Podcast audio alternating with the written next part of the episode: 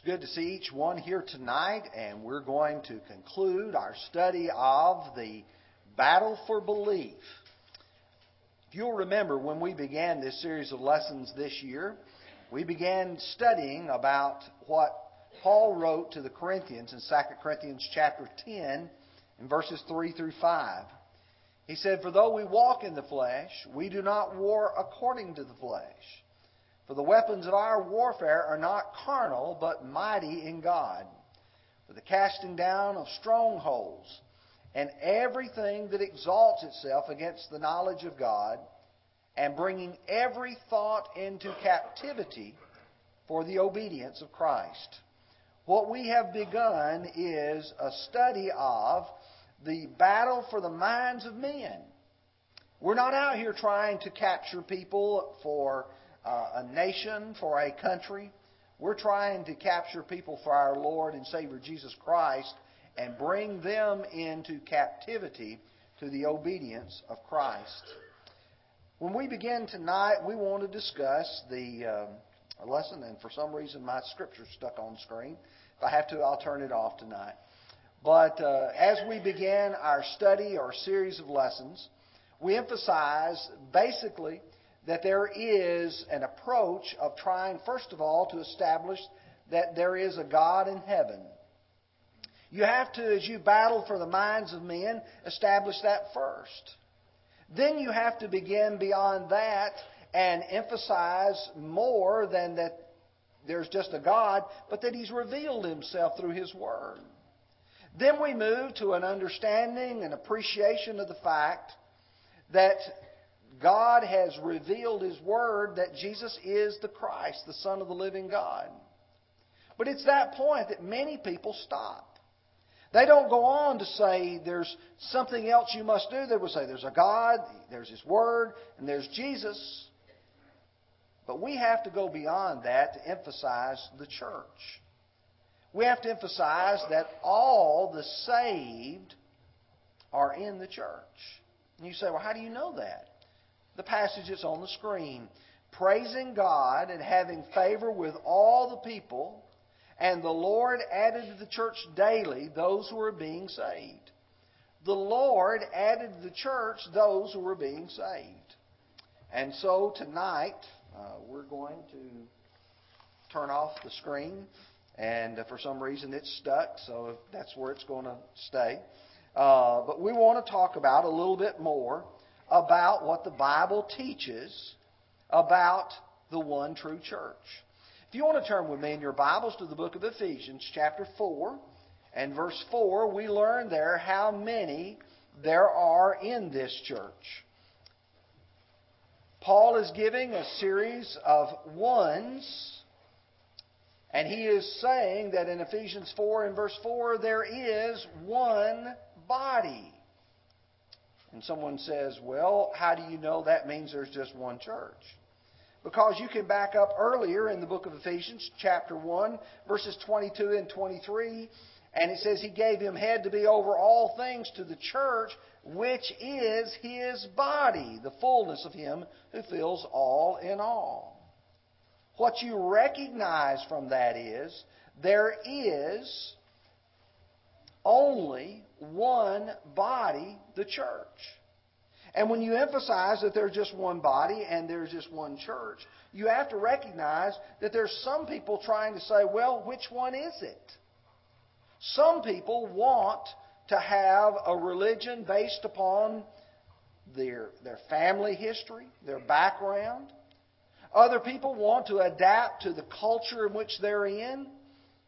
You know, in Joshua chapter 24 and verse 15, he says, Choose you this day whom you will serve.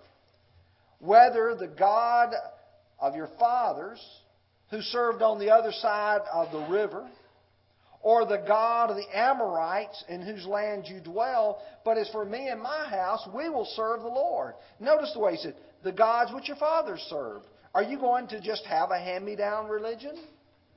Or are you going to have a religion that's based on the culture in which you are in?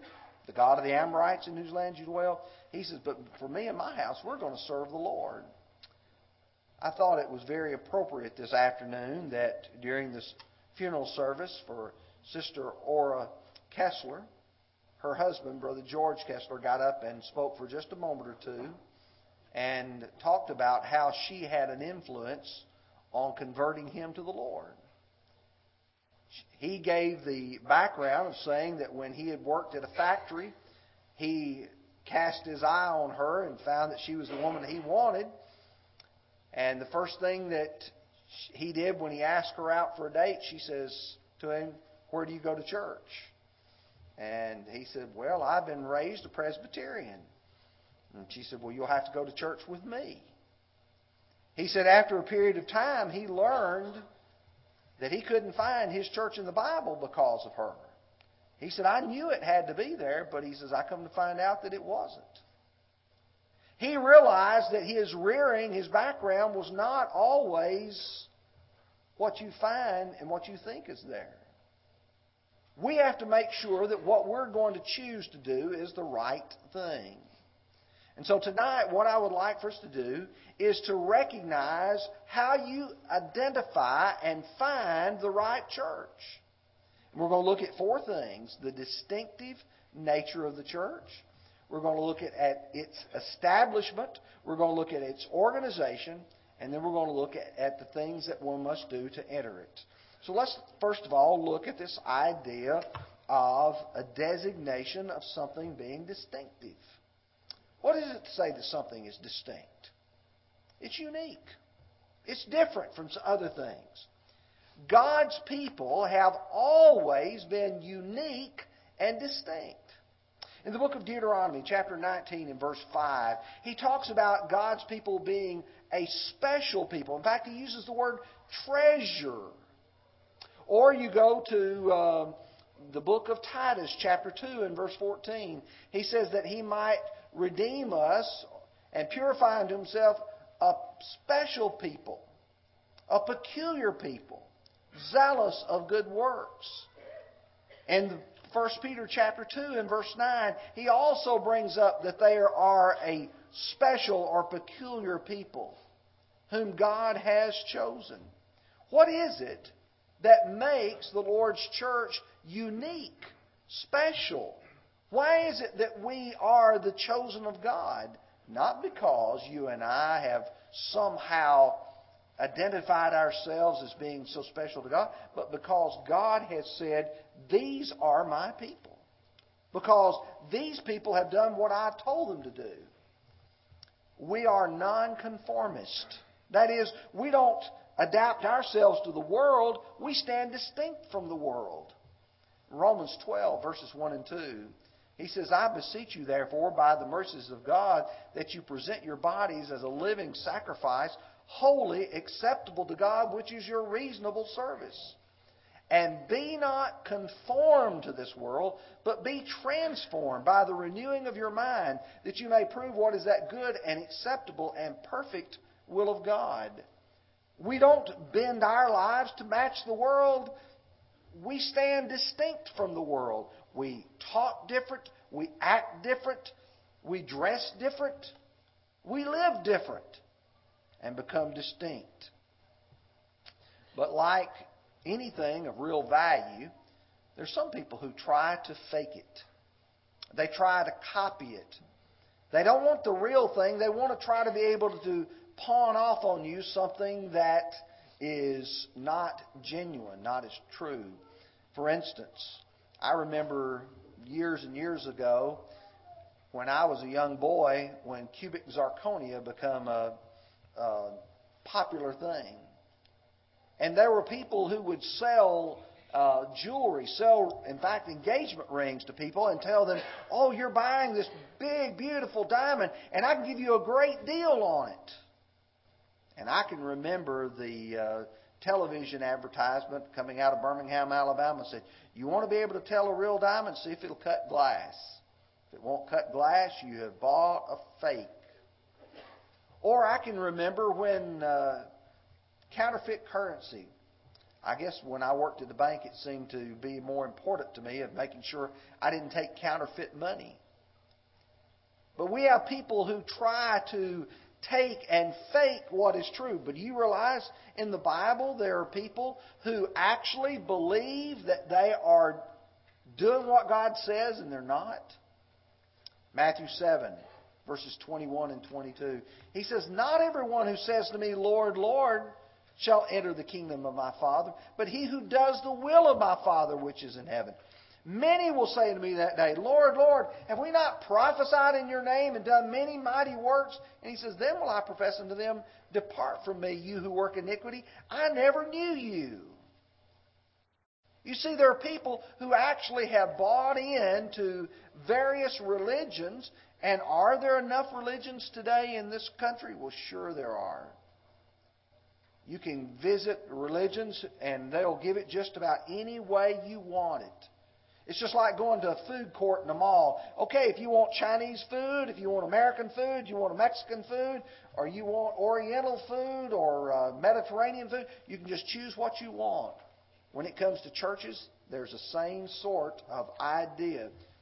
But is there a problem where there are people who are frauds and fakes and not genuine? Sure, there is.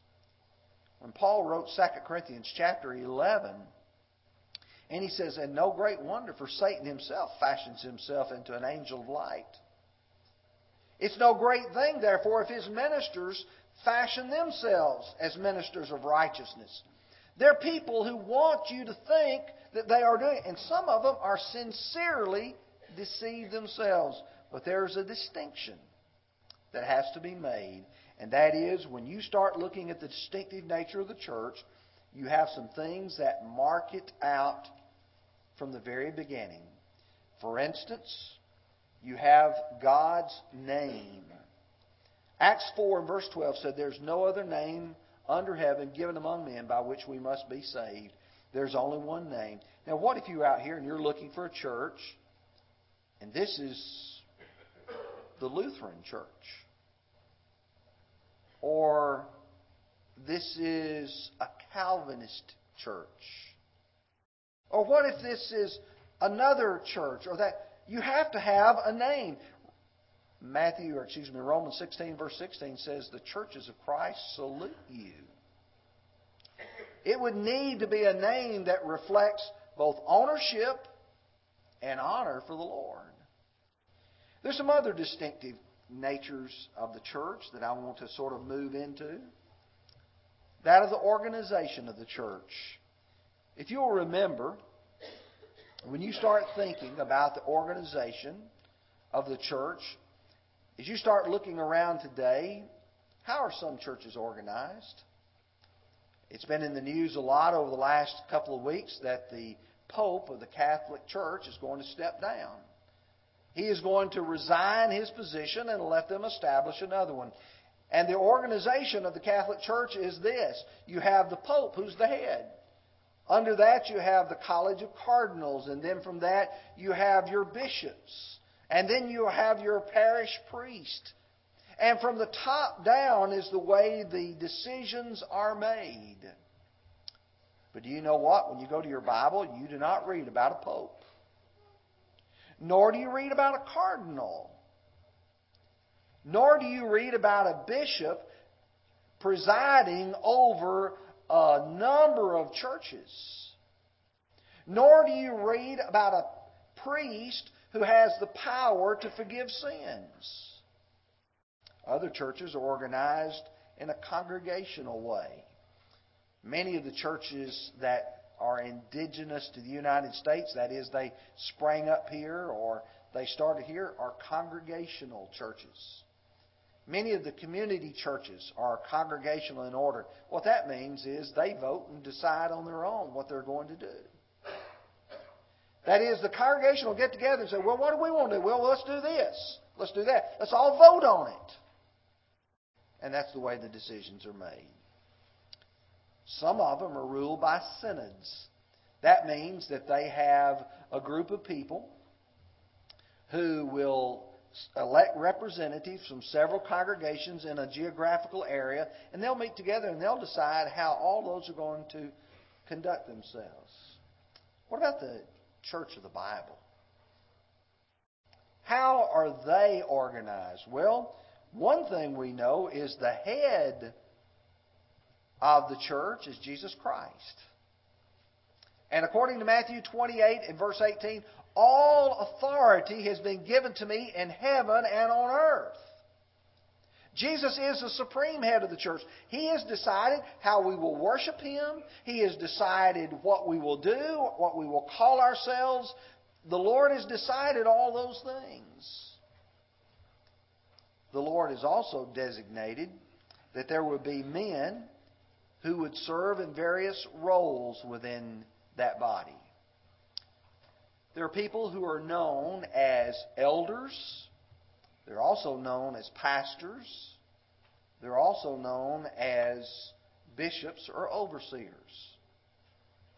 In Acts 20, in verse 28, Paul said to the Ephesian elders, Take heed to yourselves and to the flock over which the Holy Spirit made you bishops, overseers, to feed the church of God which he purchased with his own blood. In Titus 1 and verse 5, Paul said he left Titus in Crete that he might set in order the things that are wanting, lacking, and ordain elders in every city as I gave you charge. You see, there's this establishment of, of plan, a plan or a pattern or an organization. In 1 Peter chapter 5 and verse 2, Peter says, To the elders who are among you, I exhort, who am a fellow elder and a witness of the sufferings of Christ, to tend the flock of God which is among you, exercising the oversight, not of constraint, nor for filthy lucre or for unrighteous gain. You tend the flock of God which is among you. That's the reason why elders always served in local congregations. They didn't serve over a group, they served over a local congregation and they are always in the plural because they were the overseers, not the overseer. Philippians 1 and verse 1, when Paul writes his letter to the saints at Philippi, he says, with the bishops and the deacons. That is the organization that they have. Now, in our world today, we have a lot of people who are known by a lot of titles. For instance, you will quite frequently have people say, Who's the pastor at Bobby Branch? Do you know what I say? I say, We got seven of them. And I said, Wow, y'all must be a really big church. And quite often they'll say, Well, aren't you a pastor? I said, No, I'm a preacher. We don't use titles. We don't use titles like reverend. And you say, well, why not? Matthew chapter 23, verses 5 through 10. Be not many of you called teachers. Don't be called father. Why? Because the Lord never intended that you elevate someone to a, quote, clergy class. See, in the New Testament, all Christians are priests because we all present spiritual sacrifices to God. So the organization of the church makes it distinctive. So does its establishment. In Matthew chapter 16 and verse 18, and upon this rock I will build my church. It belongs to Jesus Christ. He is the one who established it. It belongs to Him in the sense that he built it in his day. Now, let me sort of deal with this here, which I think is important. When did that happen? Well, everything that you read prior to Acts chapter 2 always has the kingdom or the church in the future. After Acts 2, you have everything looking back to its establishment. Mark 9 and verse 1. He said, There are some of you standing here who shall not taste of death till you shall see the kingdom present or come with power. It's going to happen while some of you people are living. He said that about a year before he died on the cross. And yet, again, I go back to Acts 2 and verse 47 praising God and having favor with all the people, the Lord added to the church. You've got to have it in existence before you can add to it. Any church that came after the time of Acts 2 that was established after that is too young of a church. So if I've got a church that is established in, say, 1800 or 1500 or 600 AD, it's too young of a church because the Lord's church was established on the day of Pentecost in Acts chapter 2. Now, with that idea in mind, the Lord established His church. It's distinctive in nature. How does one become a part of that church? We recognize that the Lord's pattern is not just anybody do whatever they want to. In fact, Jesus made it clear it was rather narrow in nature. You remember Matthew chapter 7, verses 13 and 14? Enter ye in at the narrow gate. He's talking about the wide is the way that leads to destruction. But he says there's a narrow way. In fact, Jesus put it like this in John 14 and verse 6 I am the way, the truth, and the life. And no man comes to the Father except through me or except by me. There's no other way to get there. In John 10 and verse 10, he describes people who try to climb up some other way. He says they're just thieves. They're just destroyers. There's only one way to get into the Lord's church, and that is to follow His plan and His pattern. And if there's a plan or a pattern that does not follow the Lord's, it won't get you in. Well, what are some of those steps? You know, as I present the plan of salvation tonight, sometimes those of us who've been Christians for many years may think these are just simple, you can rattle them off real quickly. But you have to realize we've got young people who are growing up here, and they need to hear these same lessons that we've heard all of our lives because the gospel doesn't change. We have people who visit with us from time to time, and, and they're trying to search for the right thing and as I'm trying to find it, I need to be able to present to them the plan that God presented. So here's what plan is presented. In Romans chapter 10, beginning with verse 12, that whoever should call upon the name of the Lord should be saved. He's going to reverse backwards and say, Well, how shall they believe in him in whom they have not heard? And how shall they hear without a preacher? And how shall they preach except they are sent? What he does is reverse backward by saying, You've got someone sending. God sent his son, he sent others to preach his word. Then from that, you have the hearing of his message. So the very first thing you have is someone hearing. We studied just a few weeks ago from Luke chapter 8 where the Lord says, Take heed how you hear. Make sure that you're listening careful to what the Lord says. What does He say? To believe on Jesus. And what does that mean? John 8, verse 24, Jesus said that I'll tell you the truth, unless you believe that I am He, you will die in your sins. You've got to believe that I am the Christ. In Acts chapter 16, you've got a really good illustration there. The jailer is watching over the prisoners. It's about midnight. And Paul and Silas are let go. And uh, the jailer comes in and he wants to know, What must I do to be saved? Verse 31 Believe on the Lord Jesus, and you will be saved, you and your household. You've got to believe that Jesus is the Christ, the Son of the living God. We talked about that a couple of weeks ago. Beyond that, a person has to repent of their sins. You've got to realize I have sinned against the Lord. I've, I've done things that are wrong.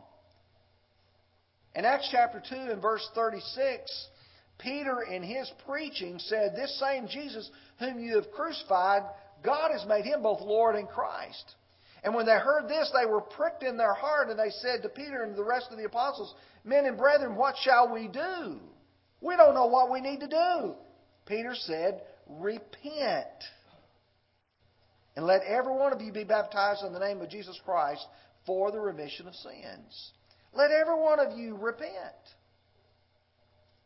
In Acts 17, verses 30 and 31, Paul's at Athens.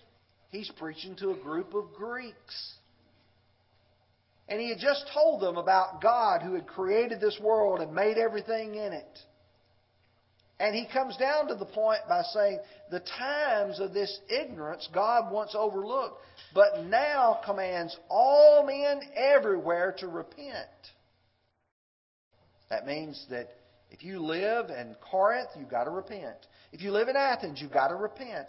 If you live in Jerusalem, you've got to repent. And if you live in McMinnville, Tennessee, you've got to repent. That's a change of mind that results in a change of conduct. And then you've got to confess. In Romans 10, verses 9 and 10, for with the heart man believes unto righteousness, but with the mouth confession is made unto salvation. Confession. Confess what? It means that a person has to confess that they believe that Jesus Christ is the Son of God. You remember Acts chapter 8? Philip and the eunuch are traveling together in a chariot. The eunuch says, See, here's water. What hinders me from being baptized? Philip says, If you believe with all your heart, you may. In verse 37, I believe that Jesus Christ is the Son of God. Okay, that's the good confession. And then be baptized. And again, this is where so many people stop, and it's such the wrong place to stop. You have Saul, who was on his way to Damascus to persecute Christians. And while he's traveling on that road to Damascus, a light shone down from heaven, blinded him, brought him to his knees. He was told to go into the city, and it will be told him what he must do. He goes there. If you compare Acts chapter 9 along with Acts chapter 26, here in Acts 22, you understand that he was without food, he was praying, and Ananias comes in and says, why are you waiting? Why tarriest thou? Arise and be baptized. Now, why? To wash away your sins, calling on the name of the Lord. If praying through would have got him through, then certainly Paul would have prayed it enough. If penitence of heart were important, Paul's already shown that he's repented. You see, he still had his sins, and those sins need to be washed away. In 1 Peter chapter 3 and verse 21, he said, There's a light figure, there's an antitype, so the New King James puts it, that now saves us, namely baptism.